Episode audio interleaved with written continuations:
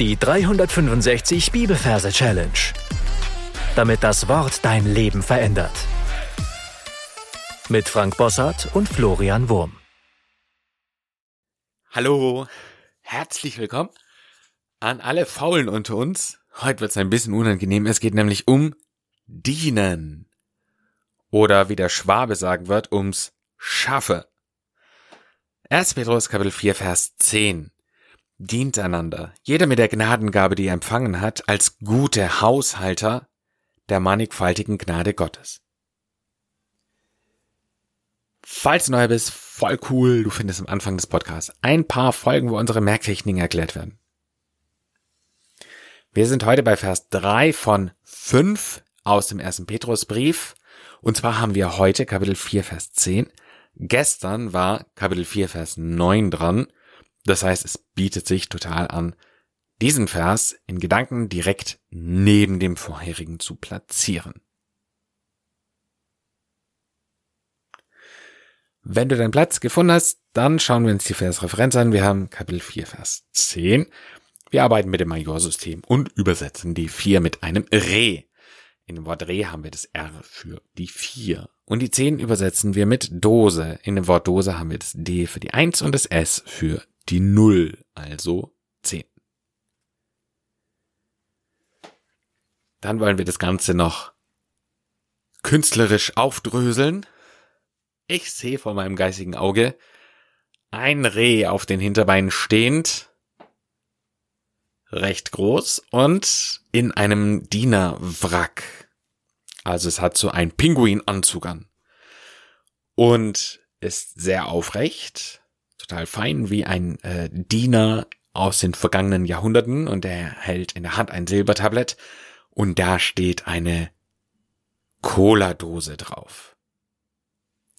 Und die schauen wir uns jetzt ein bisschen genauer an. Gekühlte Cola mit Wassertropfen drauf. Ja, wir beobachten sie einfach ein bisschen, dass sich dieses Merkbild auch gut einprägt. Und jetzt kommen wir zum Vers, da heißt es dient einander. Und da haben wir schon dieses Dienen drin, ja. Es ist ein, ein Dienere mit einer Cola-Dose drauf. Dient einander. Und jetzt sehen wir vor diesem Reh ein großes Osterei, ein bunt gefärbtes großes Ei. Und er steht dem gegenüber und will ihm offensichtlich diese Dose reichen. Dient einander jeder mit der Gnadengabe. Und das Wort Gnade verbildern wir mit einem Geschenk. Gnade ist ja nichts anderes wie eine unverdiente Gabe, also ein Geschenk. Und wir sehen ein Geschenk, das auf einer Gabel aufgespießt ist, also eine Gnadengabel.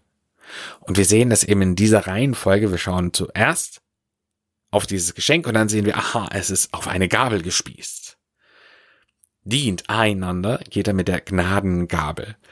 Und unser Reh hat eben in der einen Hand diese Dose und packt jetzt mit der anderen Hand diese Gnadengabel. Dient einander, jeder mit der Gnadengabel, die er empfangen hat, als gute Haushalter. Jetzt lässt unser Reh beides fallen, schmeißt die Arme nach oben und in diesem Moment fällt ein Haus auf ihn drauf und er kann es gerade noch so festhalten mit seinen beiden Händen. Und dann heißt weiter der mannigfaltigen Gnade Gottes.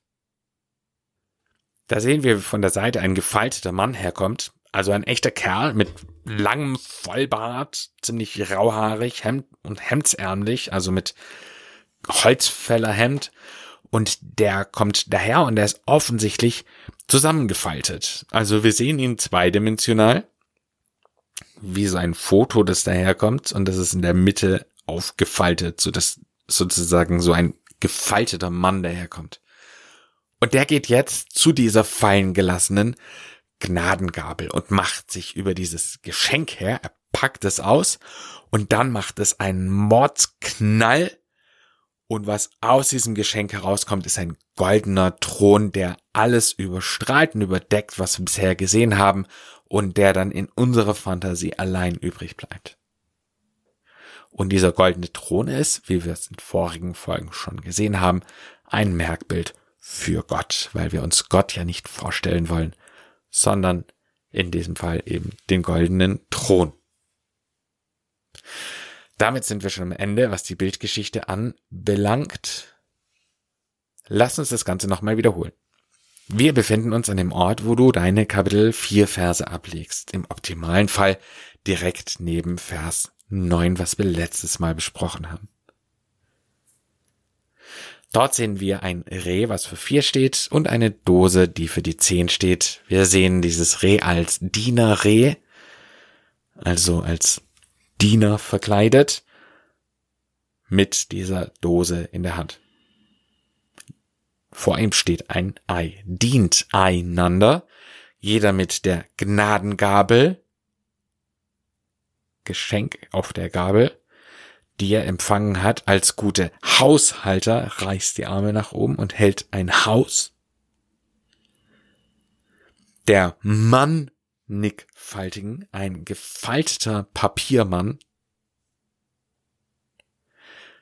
der mannigfaltigen Gnade macht sich über das Geschenk her, das Gnadengeschenk Gottes. Am Schluss sehen wir nur noch den Thron, der für Gott steht. Ich empfehle dir an dieser Stelle auf Pause zu drücken und alles, was wir bisher besprochen haben, in deiner Fantasie nochmal zu wiederholen.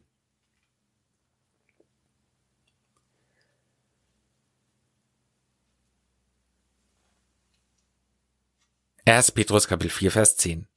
Dient einander. Jeder mit der Gnadengabe, die er empfangen hat, als gute Haushalter der mannigfaltigen Gnade Gottes.